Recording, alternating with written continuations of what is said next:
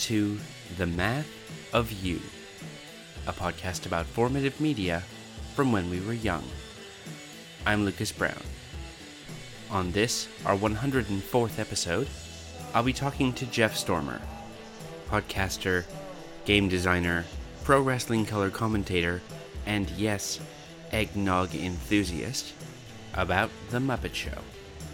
Along the way, we discuss the forbidden energy of just winging it, the majesty that Swan Lake gains when you add a pig mask, and how Kermit the Frog is the stage manager we all aspire to be.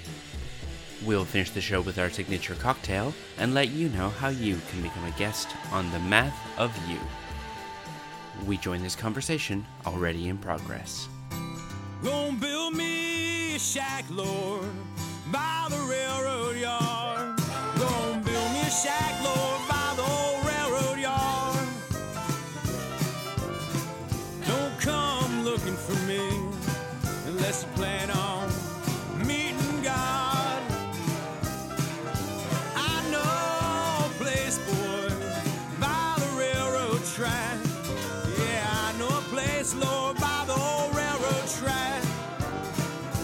Right, Jeff. So, for those who may not know you, why don't you say who you are and what makes you a beautiful and unique snowflake? So, I am Jeff Stormer. I am a podcaster, game designer, worldwide eggnog enthusiast, and the unofficial official LARP designer of the Olive Garden restaurant.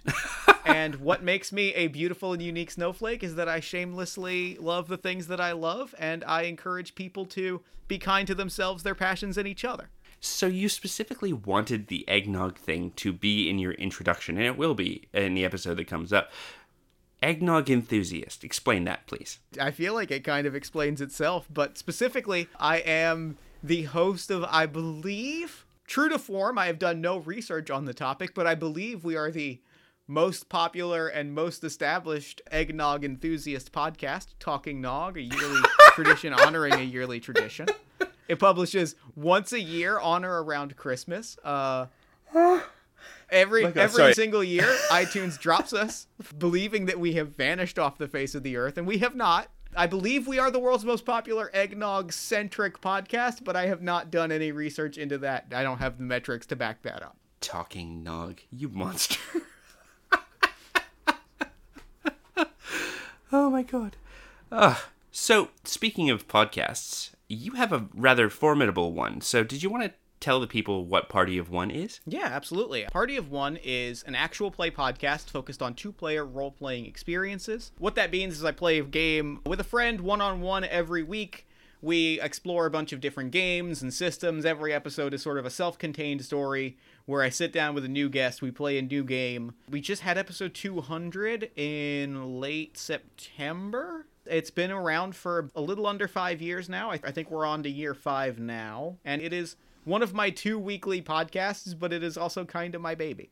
So, what's the other one? Actually, I'm not familiar. All My Fantasy Children is my other podcast. Oh, yes. I, I host it right. with my best friend, Aaron Catano Sayes. And what it is, is every week we take a listener submitted prompt and we use some of our favorite role playing games and sort of character creation tools to turn that listener prompt into an original fantasy character. And as we do this, we flesh out sort of a shared universe that we have called fantasy. And you know characters interact and stories intersect and we build out this world kind of one story at a time. Yeah, and talking about Party of One, I'm continually surprised at the depth of story that you folks tend to come up with just in the space of about an hour and 20 minutes. Mm-hmm. Like recently, like there was the the Spindle Wheel micro games that you and Ned Donovan did. that's a good episode And that was intense. that's a good episode That's a really good episode. Like, I was stunned. I I was like sitting on the train and like thinking, okay, well then the episode's over and looking and there was 35 minutes left to go. And it just escalated from there and I was like, wow, okay. A lot's happening here. I feel like that's a good example of just like, you know, hitting the ground running. And like the game admittedly does a lot and the guest does a lot. And sometimes it's as simple as finding the right game and the right guest. But that's one of the things I really like about it. The work of recording is I get to sit down with a new friend every week and like share 90 minutes telling like a really deep personal story. And like, what better work can there be at the end of the day? Well put. I like that. Thank you. So let's start with the basics then, Jeff. Whereabouts did you grow up? So I grew up in a few different places. We moved around a little bit, but most of I'd say except for about a few years where I kind of shifted between a few different like cities, most of my childhood, the vast majority of it was spent in South Jersey, like rural South New Jersey, which is to say Mount Holly, New Jersey, my home away from my actual home now of Philadelphia. Okay. So honestly, and again, this could be my ignorance of American geography. I didn't realize there was a rural Jersey. I always presumed Jersey is that sort of odd cousin of New York, the way it is always portrayed in media. So there is another part of New Jersey? Yes, once you kind of get away from North Jersey, which is kind of your Newark, your New York suburb, your kind of big cities, your Princetons, your Rutger, your New Brunswicks, like your big cities, there's a large swath of it that is like very country and very kind of we had you know you go down far enough south and you find like there's sections of it that are very farmland heavy. We had a county farm fair. We had a lot of country roads. I always kind of described it as the suburbs because like there are kind of suburb developments but when my then girlfriend now wife started like coming down to visit me from north jersey. She looked around and she was like no jeff this is not the suburbs. This is like the sticks. Like this is this is the country. And i'm like i don't know what you mean. And she's like you have a farm fair. Like okay no that's fair. I, I have seen a lot of cows. That's fair. And maybe that's not a typical suburban experience. Jeff, people are comparing the relative sizes of pumpkins and awarding blue ribbons. this is true. This is happening. That does happen and you know what i have to eventually did have to acknowledge that that is not a typical suburban experience The 4 H Club is surprisingly powerful. You are therefore not a suburban town. that's just, it's not wrong Listeners, if you want more 4 H knowledge, go back and listen to my episode with Mac Weaver, where she talks about the cow beauty pageants that are state fairs. it was. I love state fairs so much. Like I, the Burlington County Farm Fair was like a treasure. It, you waited all year for it. Really, it was the culmination of a whole year. So, how many deep fried things did you eat on a stick? Oh my god! You know, actually, deep fried things on a stick like wasn't a big or maybe or maybe it was and I just wasn't aware of it but like wasn't a big part of the farm fair. I usually ate a lot of like sausages and you know fry, like grilled meats was a big thing. That was a big thing of the farm like the farm fair. I did have more than the probably ordinary amount of fried Oreos that someone eats in a lifetime, which I don't imagine is very high. Yeah, I have a specific kind of fascination with fair food because, uh, I mean, I grew up in Canada and then came to Australia, and, and each of those places has their own versions of fair food.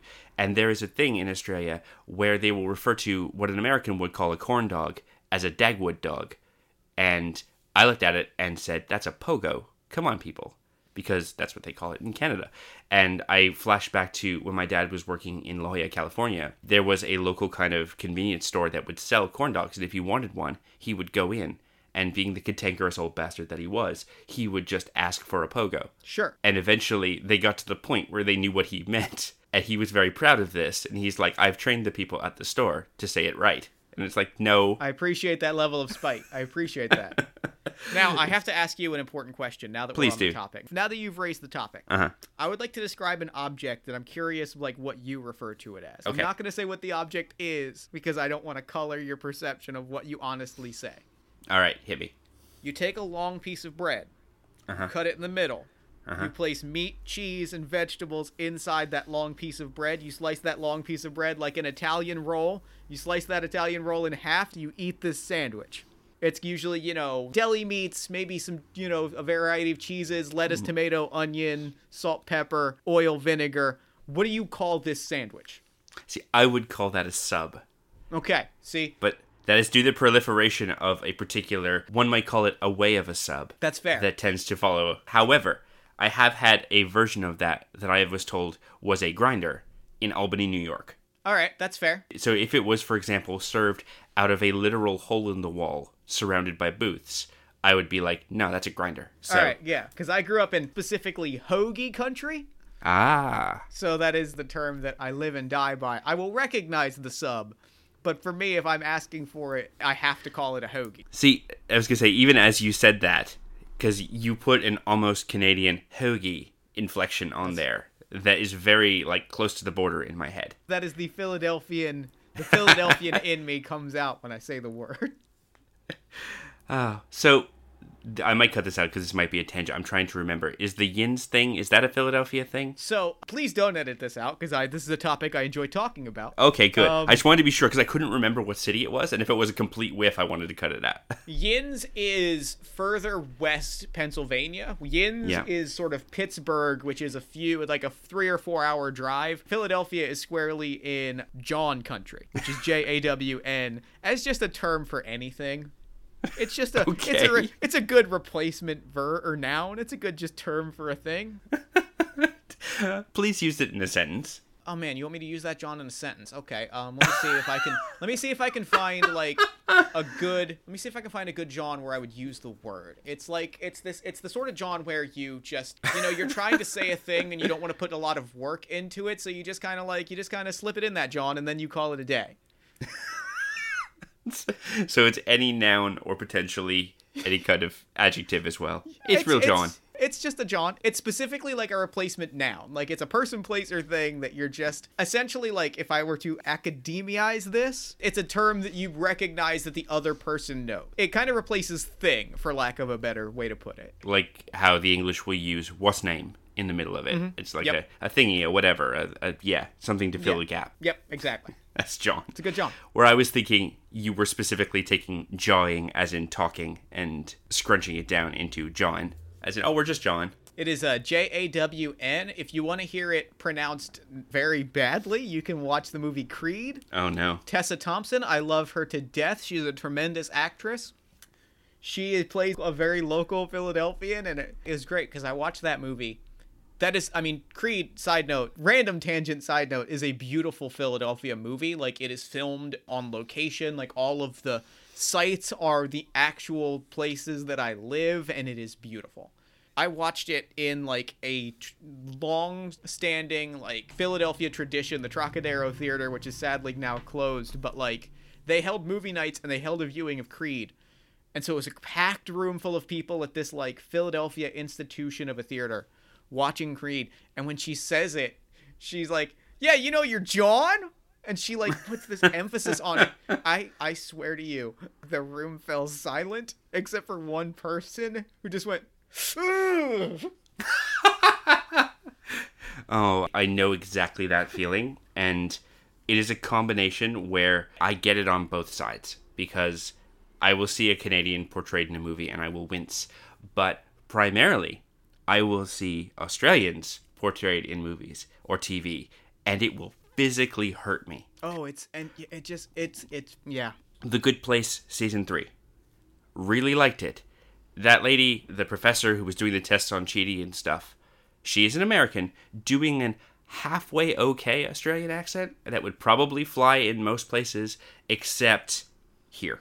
Because I was listening to and my girlfriend, who is Australian, was like, What is she doing? Yeah. And it's just like I, I don't know. That's and and like yeah, they set the first like part of the season in Sydney and made like a few token things of like when they would go to a supermarket. I'm like, oh, there's a canned chili that's a very much a famous thing. It's like, oh, that's stag chili. That's that's Australian or that's Australian. But that thing they just said and that thing that just happened would never happen here. I have a great example of this. I have a very great example of this, and it comes from a source that they themselves acknowledge should have known better. There is an episode of It's Always Sunny in Philadelphia, which is why I say they should have known better. Because the creators are from Philadelphia. They film on location a lot. They are very true to Philly, except for there was one time when they weren't. They pointed this out on com like we listened to the commentary because my wife and I are big fans, and they pointed out on commentary where they have them go to a supermarket, and at one point one of the characters like knocks over a bottle of wine or like get I forget it, it, it involves a bottle of wine, and they pointed it out on commentary, and my wife and I both pointed it out to each other when we watched it. They both go, you can't buy wine in a grocery store in Pennsylvania. like that's like the liquor control board doesn't allow like or at least Yeah. at the time when it was filmed like that was not allowed. That was legally you you couldn't sell alcohol in a grocery store. So they did this and then on commentary they're like so many people have pointed out that you would have to go to a state store for that. Like it Yep. doesn't work. It's this one tiny little moment where they just get it wrong and I'm like you're from Philly. You should have caught that. it's like funny that we were mentioning Chris Sims before in the pre-show.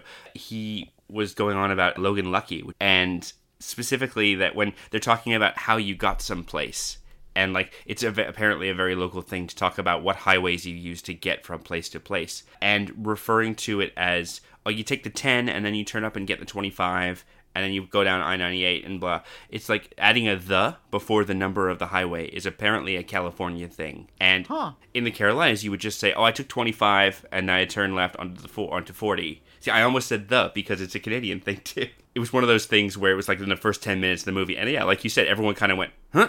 Wait a minute." Yeah, you went. Nope, that's not right. I caught that. And, and Broke the immersion. anywhere else in the world, I don't think that line would have been caught. But in Philadelphia, we went, nope. We we appreciate you tried, and you're still a, you're still a national treasure, but Yeah. you did you didn't get that. You, you you you threw for the net and you missed it. Although I'm still a sucker for, I forget which one. I think it might have been Rocky Balboa, but the whichever one of the various Rocky sequels had the montage at the end of everyone running the steps and doing the dance because recently some local wrestlers from PWA they went to the states because they had friends that were in PWG that were uh, debuting in PWG and it was a big deal. Okay. And then also they also did King of Trios and a few other things and so they turned it into this big like US road trip. And Matt Wait, Diamond which, who's a which trio was this? Was was when what year was the, wait? I missed what year This is this, this was year. and what trio? This is okay. this year. So was this the Nations or was this team It was the Velocities. the Velocities? Got it. Yeah. Yes, who did? I was at night two of trios. They did. They they were great. They are, and that's uh, Matt Diamond and Jude London and Paris de Silva, who I regularly see locally, and I'm just astonished at their skill. They're great. They're so good. They're outstanding.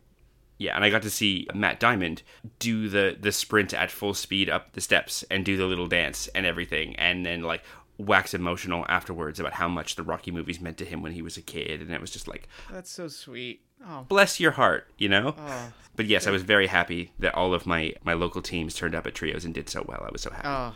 I mean, I, I love. I, I mean, trios is you know it's a tradition in our household. We get tickets the day they go on sale, figure out our plans, and then we make the best of the whole experience. Excellent. I was gonna say, so you would have? Did you go last year or? Uh, last year was the only year that it's been in Pennsylvania since we started watching, which would have been 2000.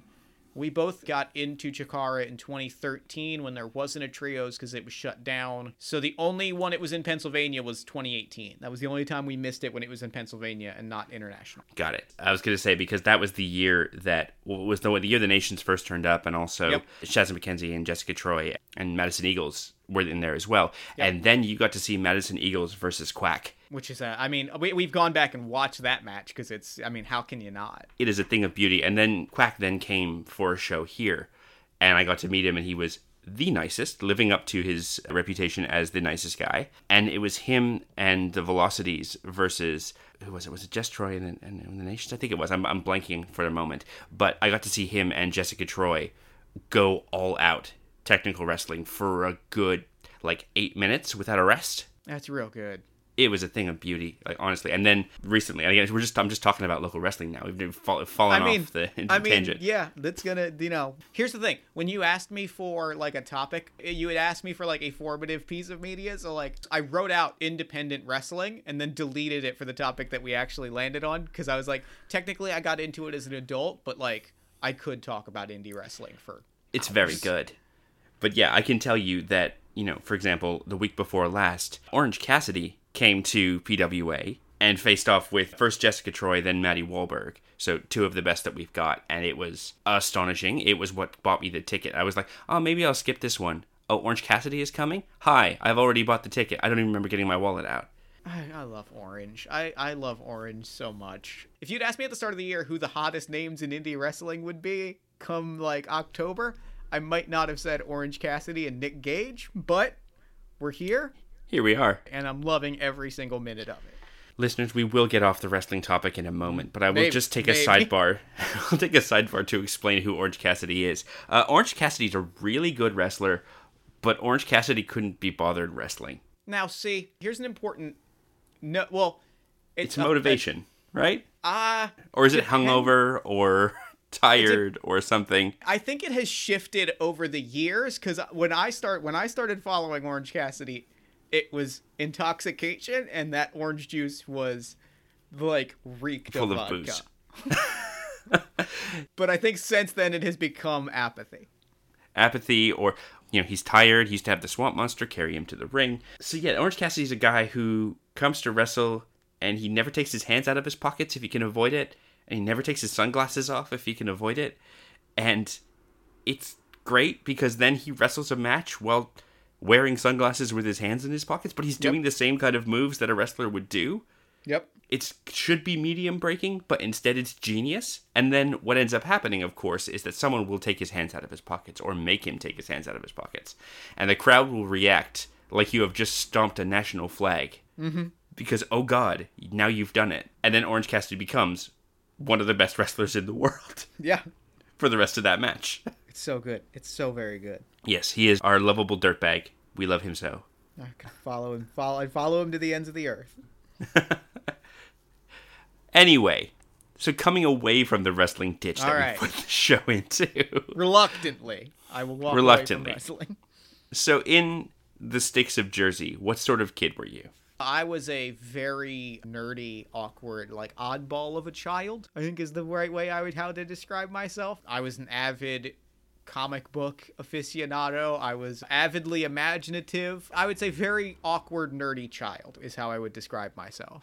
Okay. And so were you getting comics off the spinner rack at the store or was this was there someone who introduced you to it? my parents just got me comic books randomly. I like I guess I probably got into comic books through cartoons because like I grew up when the X-Men cartoon was on, when the Tick was on. I don't know the exact year, but I think I was like 4 or 5 when Batman the animated series started. So like I had gotten into comic books and then my parents would just kind of give them to me when I complained and asked for comic books enough. They would just get me whatever like dollar store, dollar bin newsstand book comic books they could find or get whatever was cheap from the 7-Eleven and just kind of give me one of those and that'd be fine for weeks cuz I would read it and reread it and imagine and it was great. Yeah, there is something special about that kind of scattershot introduction to comics.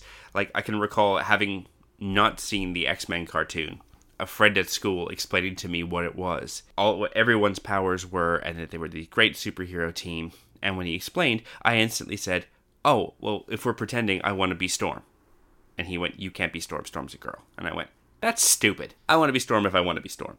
Yeah. And then later that same year, actually, a friend gave me a coverless comic book, which is, you know, as the way of things that are traded at bus stops. Yep. I was given this book, and I did not know it was a what if book. It was what if Wolverine fought Conan. Okay. So it was all set in the Hyborian age of Conan, but Wolverine was there. And I didn't know who the hell Wolverine was. What was this guy's hair? Why does he have knives sticking out of his hands? Questions I did not ask. him. Cuz you don't need to. And what was funny is that that kid who loaned me the comic then lied to me and told me that, oh yeah, the story continues this way. A Red Sonja and Wolverine get married, and she gets claws too, and they have adventures. I am an adult now, and I can say, no, they don't. And no, they didn't. But that would kind I, I would read that is the thing. I would totally, re- that would kick ass. I'm surprised that in Secret Wars, no one did a Red Sonja and Wolverine miniseries, because there were a million miniseries. You Yeah. could have done it.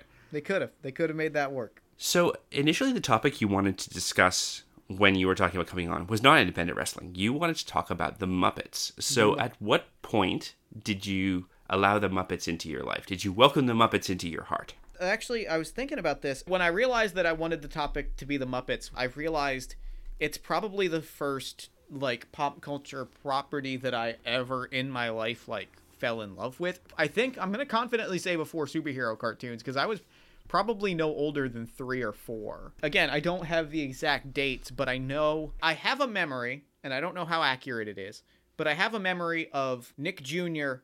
being a new thing when I was a child. When I was like three or four of going like, oh, there's Nick, but now there's a Nick Jr. for kids my age. Okay. And as that is happening, I remember being like four years old. It was before kindergarten, so I was no older than four. Watching back to back the shows that I had fallen in love with, which were the Muppet Babies, but more importantly, like Muppet Babies was good and I liked it a lot, but more importantly to me was the Muppet Show, which would come on after. Like the Muppet Show, I remember watching and being just like enthralled by, like delighted by. A high that I have been chasing ever since. Now looking back, one would imagine it's like, oh, well, you know, why would you put cartoon Muppets next to actual Muppets? But no, it makes perfect sense. You would see that stories about them when they were little, and then you'd go see them working in their jobs and being frustrated and telling terrible music hall jokes as adults. Yes. Which is one of the things I was thinking about as I was thinking about like falling in love with the Muppet Show very specifically as a child was like I went back and watched it as an adult and it's like a very I say this with pure love. It's a very strange show. Like It's very weird, yes. it's a very weird show specifically to air in like 1993 on Nick Jr. because like so many of the guest hosts are like 70s Broadway icon Yeah. in a way that they that they were like you're 3 years old you'll probably appreciate a number from Cabaret. Yeah, you're a fan of Ben Vereen. Yeah. Of course you are. Uh, kids love Ben Vereen. Yeah, and you're right. It was extremely strange. And I've found that even going back to some relatively early Sesame Street, just being like, you guys are throwing everything at the wall and just seeing what sticks. it's sort of beautiful like that's what's beautiful to me watching it as an adult is watching it and going like wow you really are just like just trying every single like they're doing some weird experimental bits and seeing the ones that fall flat and just are never mentioned again is so interesting and going like oh yeah we're never going to see wayne and wanda again you're never showing up on camera again Except for then they did. Yes, they do. Wayne and Wanda is great. Again, as a kid, I used to hate them because I would just be like, ugh. Who are they? It's so boring. I don't care.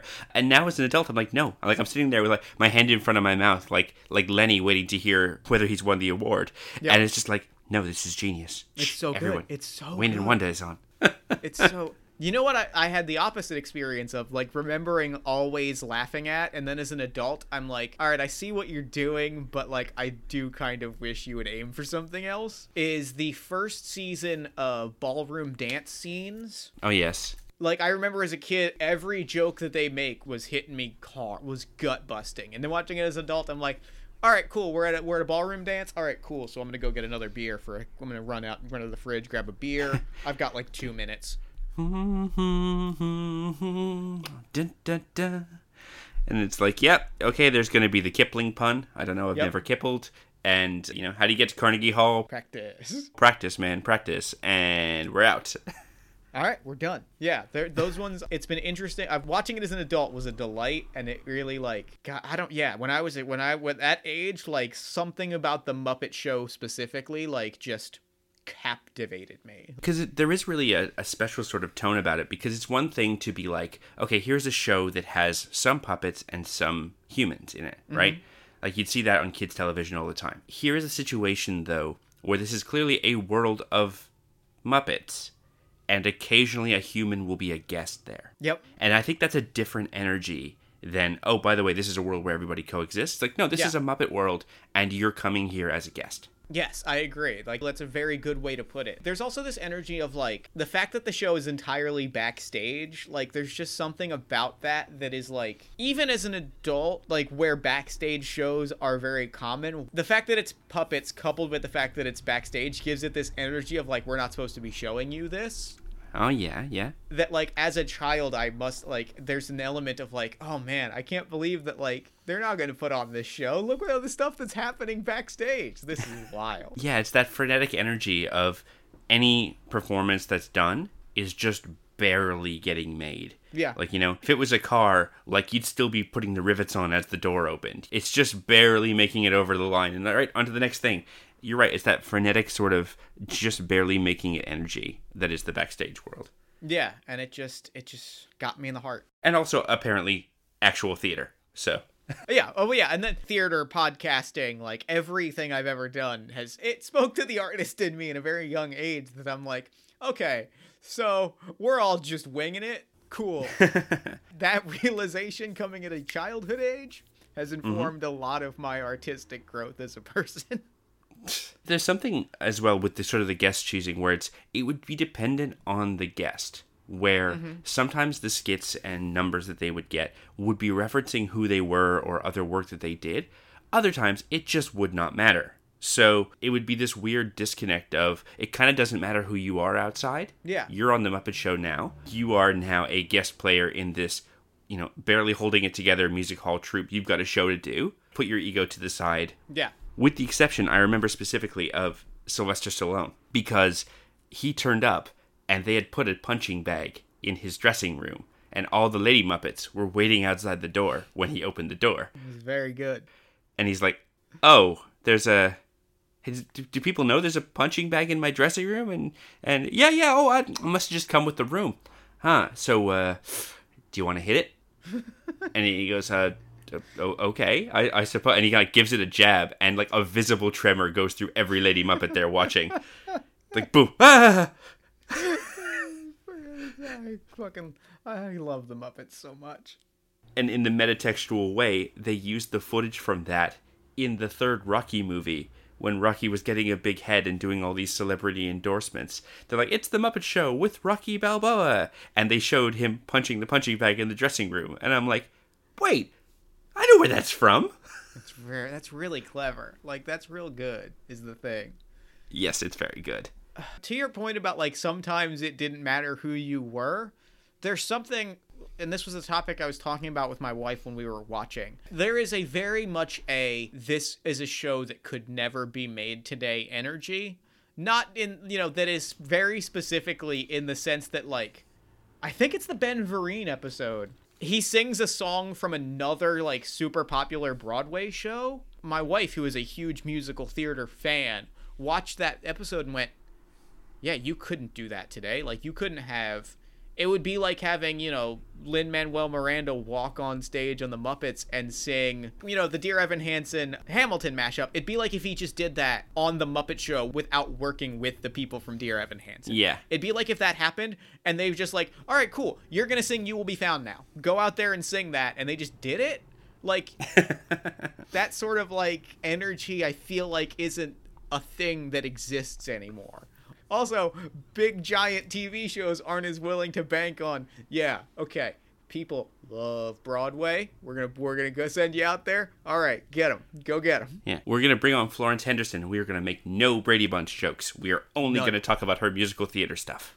It's so good. It's so good is the thing. We are gonna bring on Charles Aznavour, drunk off his ass, and have him sing to an inchworm. Kids love Joel Grey, right? Everyone loves Joel Grey. Everyone, y'all, y'all hype for Joel the- Grey. Oh my god, I, I remember now watching Buffy when he turns up in season five, Joel Grey, and not recognizing him, and like watching which of my friends lost their mind when Dawn goes to visit Joel Grey in his workshop, and they're like, Joel Grey!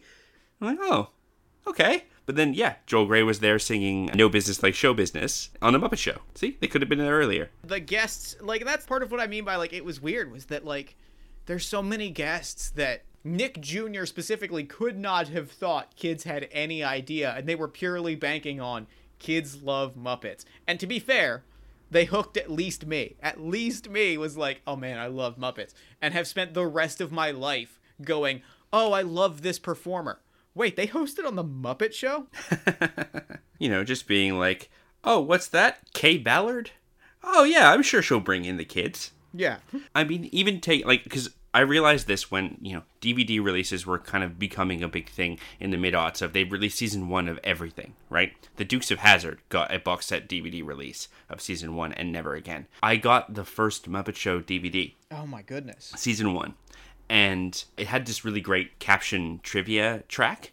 That Yeah. was just like whatever's going on in the scene. Here's extra knowledge about that scene, and I love that. I watch that so often. so good i want that But even where it's like, oh, how are we going to close up our first season? How are we going to take a victory lap about this thing that we completed that no one said we could?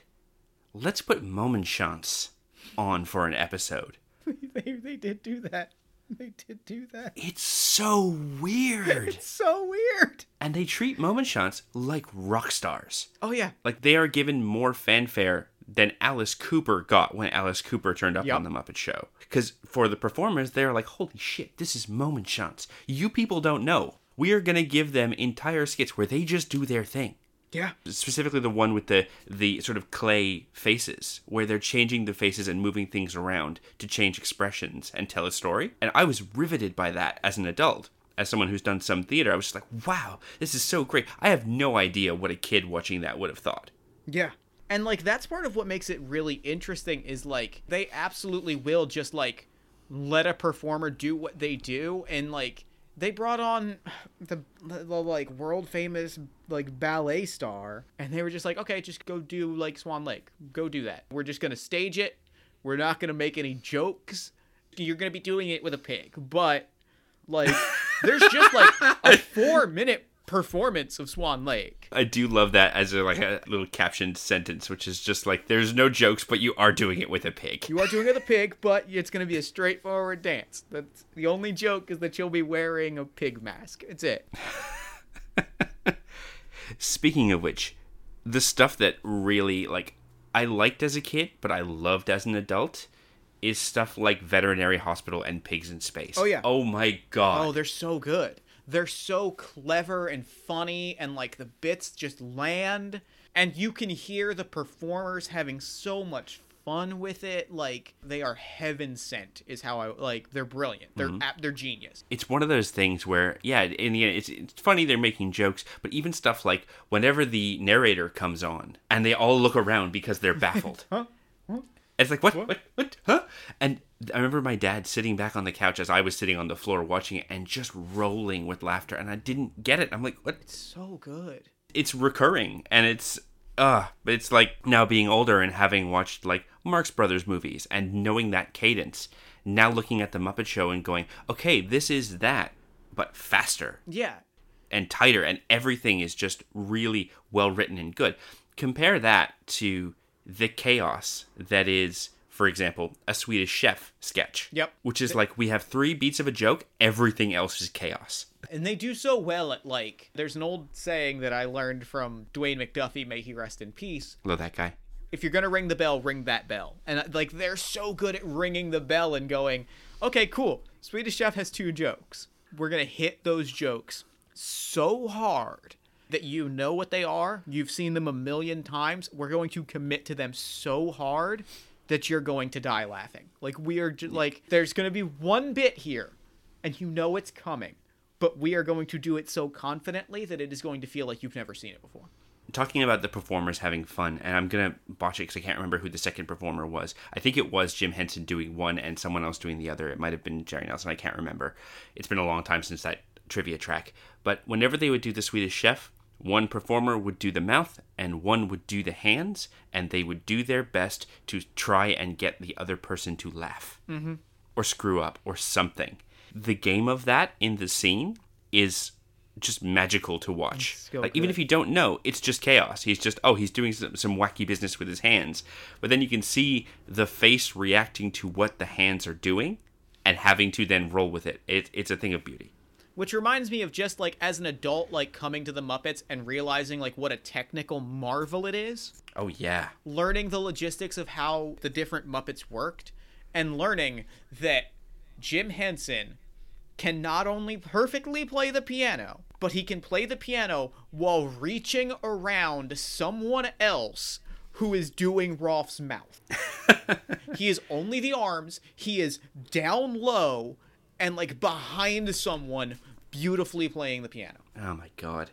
It's one of those situations where it's like there's a really old Penn and Teller bit they did on Just for Laughs where they would show like Teller like lighting a cigarette and stubbing it out, explain a bunch of things about how like close up magic works, and then explain how that thing you just saw was completely false. It's mm-hmm. like you'd think it would become less impressive when you know how it's done, but then you see the ridiculous lengths that have to be gone to to make Yeah. this simple thing happen, and it somehow becomes more impressive. Yep. I remember, I mean, if you ever want to just be awed, go watch the behind the scenes of the Muppet movie where they just work out how to make Kermit ride a bike and how to make Kermit sing on a log in an actual river.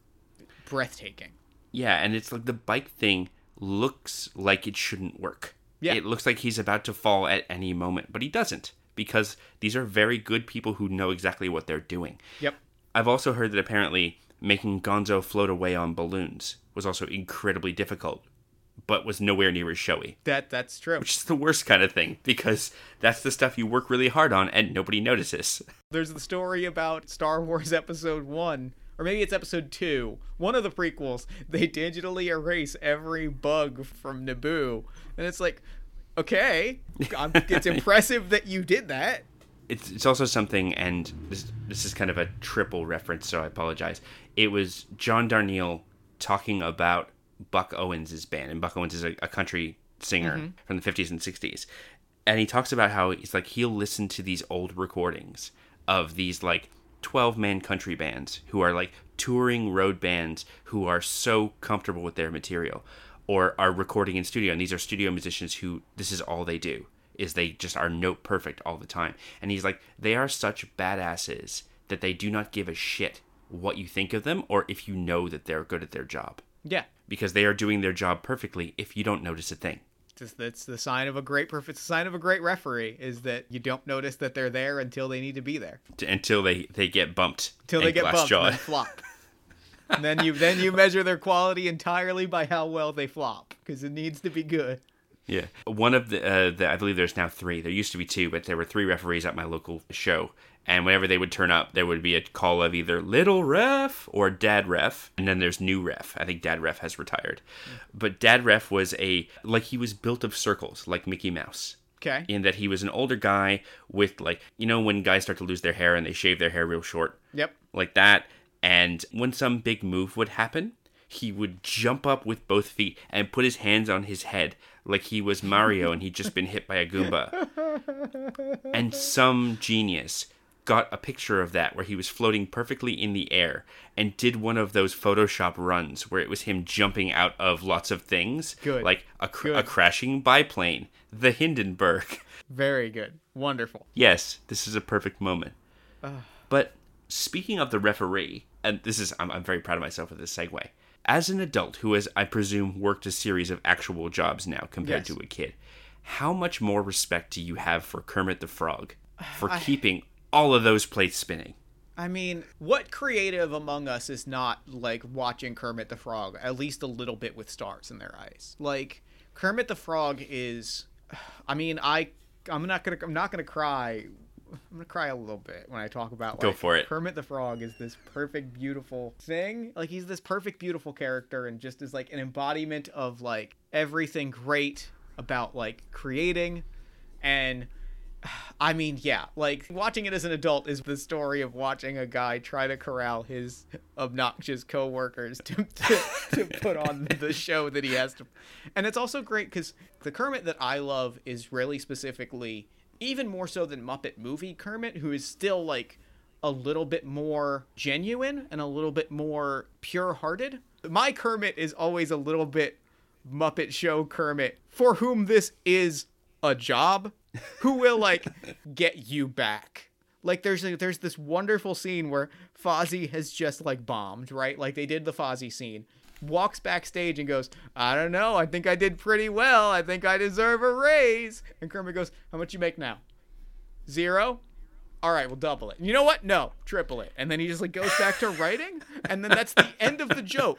And I'm just like, yeah, a dick move, Kermit. Respect that.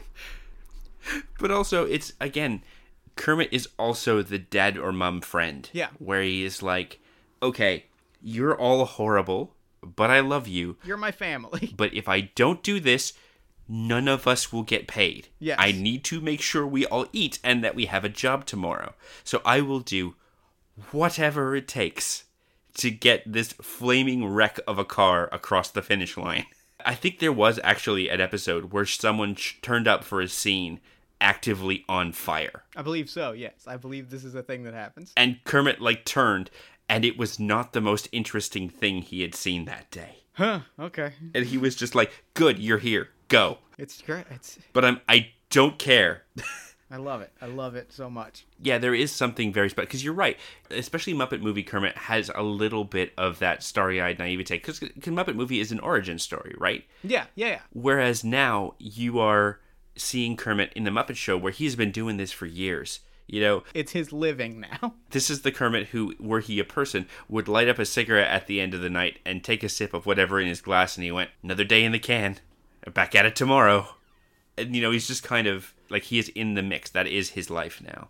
Is this chaos? Yeah, and it's. I mean, Kermit is my Muppet. Like all of them are great, but uh, I, I'm basic as it may be to say, like Kermit is my Muppet now and forever. And there was that lovely scene in the newer Muppet movie, the Jason Segel one, the one with Walter, Yep. where he is walking through the hall of paintings and just remembering the glory days. And oh my god, that got me in the theater. It's beautiful. You know, you used to be my friends, now you're just pictures in my head, and it's just like, Oh, oh. that song, that song, that's that's a that's a tear factory. just guts you. And I've said it before, and I'll say it again. I will stand that Muppet movie. I never saw Oh. the sequel. I never saw the the series. That movie is great. Oh no, the 2011 Muppets is beautiful. It's a per it's beautiful. It is the perfect modern remake of the Muppets. Muppets Most Wanted is fine. It's fine. It does have one of the funniest jokes that I've ever seen in the Muppets. I will give it that. All right, hit me. So it is a running joke that I watched for half of the movie and did not get until like two thirds of the way through the film that I did not realize that there was a joke that was happening. And it is a beautiful Muppet movie tradition carried through to the most absurd end in a way that is, for a movie that was fine, it's perfect. And that is, it is full of character. Like, it is like any movie, full of characters who show up, make a single line, and leave, right? A UPS guy hands him a package, says, Here's your package, and walks off. Every single one of those roles in Muppets Most Wanted is an unnecessary celebrity cameo that is never addressed in any way. Like that UPS delivery man is James McAvoy wearing a bad mustache. Walks up, says, and doesn't like stop and look at the camera, doesn't like, you know, it doesn't zoom in, they don't acknowledge it. He is an extra. But he walks up, says, Here's your package, and walks off. And if you don't catch it, if you don't catch that that's James McAvoy, the movie will never tell you. They, I think they put it in the credits. I think they credit him as UPS delivery man, but like it's the the good. It's like the good joke in that movie is that like they constantly are like, yeah, there's James McAvoy. That's a UPS delivery man, and like there's that, and the fact that the opening to that movie is brilliant because it opens 30 seconds after the Muppets ended. They cut, everyone starts walking away, and then Kermit looks at the camera and goes, Why are the cameras still rolling? oh no. Oh no. And like they slowly everyone looks around and realizes they're still being filmed and they go, Oh god, they ordered a sequel. Oh no. and it starts with a song called We're Doing a Sequel and includes the line, and everybody knows that the sequel's never quite as good. And they build, it's very funny because they build to what was the original title of the movie, but they didn't change it when they changed the title of the movie, which is the move song ends with what was the original title of the movie. And the original title of the movie is brilliant because they ends with, It's the Muppets again! It's the Muppets again! And it's like, that's a really funny name for a movie, is the thing. like for a sequel to the Muppets, like that's so good. Hi everyone, we're back. It just the second he's like, the cameras are still on. Oh no.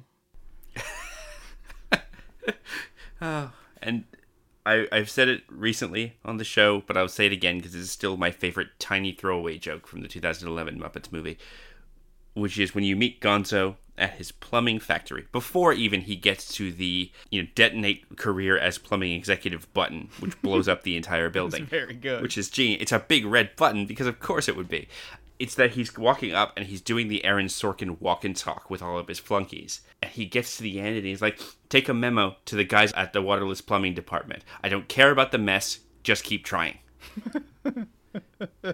Can I tell you my favorite like throwaway Muppets joke? Go on. It's from the original Muppet movie, and Yeah. it's actually a, a throwaway joke that it's only funny when you realize it's a callback. But it's such a clever callback that it's like next level brilliant. It's at the very start of I hope that something better comes along. He jams on the keys and he says, "I'm no Heifetz, but I get by." now, do you get that joke? I'm not sure I do. Okay. Who's because Heifetz? It's a callback to the George Burns episode of The Muppet Show where he's playing piano with Rolf. Rolf jams on the keys and he says, I've been jamming these keys so long, I'm like a regular Jascha Heifetz. George Burns puffs his cigar and says, Rolf, Jascha Heifetz played the violin. and Rolf goes, Nobody knows, George. Nobody knows.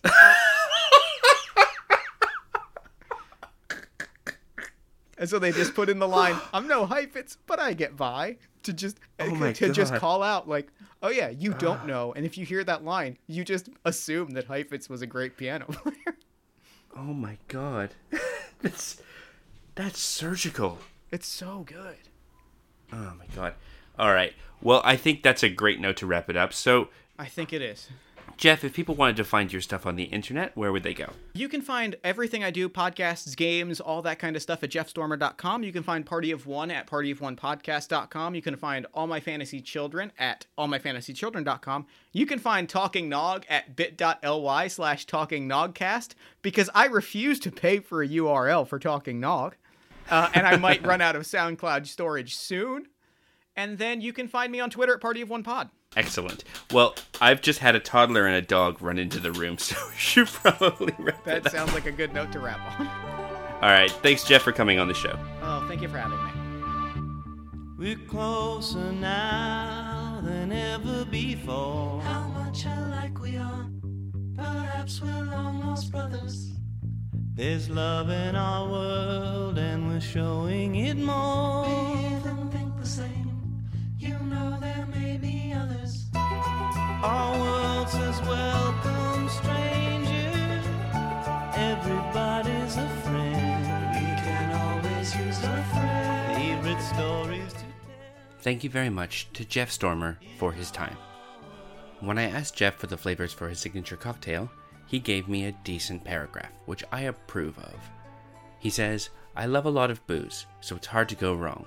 I love tequila drinks and rum cocktails, particularly fruity ones. Mint and chocolate are flavors close to my heart. I tend towards fruitier, sweet drinks, but not sugar sweet ones, if that makes sense. Lime, pineapple, and orange are fruit flavors I stand by. I don't like super bitter drinks, tomato cocktails, or pickles. It's come up before. And when I say I'm an eggnog enthusiast, I have the credentials to back it up. Here's the thing, Jeff. I didn't say it on the episode. I don't really like eggnog. But I am not here to yuck anybody's yum. Instead, I cracked open my usual tiki Bibles and came up with a rum punch that I think you'll appreciate. And of course, it's called the Heifetz. In a blender, combine 2 ounces of gold rum, 1 ounce of brandy, 2 ounces of orange juice, 1.5 ounces of lemon juice, half an ounce of orgeat syrup, which is almond syrup if you're playing at home, and a cup of crushed ice. Pulse until uniformly combined. Pour into a tall glass and garnish with a hibiscus flower. Easy, pal, you're liable to hurt yourself. Drink like you're not getting paid. Enjoy! Some say our world is getting too small. So many things to learn. But we'll enjoy each lesson. I say with kindness, there's room for us all.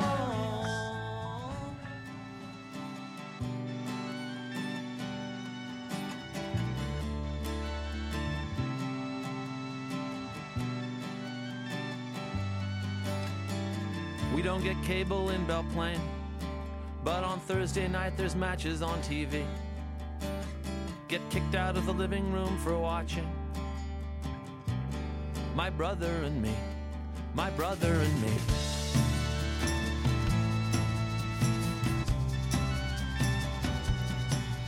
The Math of You is recorded in Leichhardt, New South Wales, Australia, and is written, hosted, and edited by yours truly, Lucas Brown. New episodes are released every second Thursday evening, and if you'd like to be a guest on the show, simply send an email to themathofyou at gmail.com and tell us what you'd like to talk about. You can follow the show on Twitter at The Math of You, and you can follow my wacky adventures at Lokified, L O K I F I E D, on Twitter and Instagram. If you have a few dollars kicking around and would like to directly support the show, you can go to patreon.com slash Lokified and pledge as little as a dollar a month. Or you can pledge as much as you want. You could pledge a whole ton. Hey, Christmas is coming up. I ain't the boss of you. Patrons get bonus cocktail recipes, physical mail, and I would just really appreciate it a whole bunch. If you'd like to support non monetarily, you can go to Apple Podcasts in the country of your choice and leave a five star rating so new listeners can find us. You can also write a review, and I'll read it out. Won't that be nice? If you like the music I play on the show, there's a Spotify playlist for that. Go to bit.ly slash the math of you with capitals at the beginning of each word to find a Spotify playlist going all the way back to episode 1. That's a whole ton of music, including this song. It's Song for Sasha Banks by the Mountain Goats, and it is so good that I actually feel bad talking over it. I update the playlist as soon as the episode goes live, so make sure you subscribe and get that new music in your ears. Just before we wrap up, though, I'd like to make a quick announcement. Give me a sec, John. Now, you might have noticed that this episode was about three weeks late. For that, I apologize, and I was really excited to bring this episode with Jeff Stormer, this great guest, to you, the listener. Part of the reason for this delay is just usual life stuff. I work a full time job, I'm a parent to a toddler, not to mention the usual schedule postponements and things like that when it comes to podcasting. That said, I'm going to be taking my end of year hiatus a little bit early. This will be my last episode of The Math of You for 2019. I'm going to use the time off to recharge some batteries, record with some great new guests, and come back in 2020 stronger than ever. In the meantime, though, I've been doing a bunch of guest spots on other podcasts. You would have heard me recently on the NXT Wrestling Fan, as previous guest Megan Bob mentioned on her episode. I'm going to be on an upcoming episode of I Will Fight You, talking about one of my favorite movies ever, The Cutting Edge. And eventually, I'm going to be on Jeff Stormer's podcast, Party of One. So while you won't have new Math You episodes, you'll have lots of Lucas content in your ears. So from all of us here in Leichhardt, I wish you a safe and happy holiday and a happy new year. And I think I might put the needle back and let John take it from here. Join me, won't you? Those who would stand between me and my final destination get torched inside the fire of my transcendence.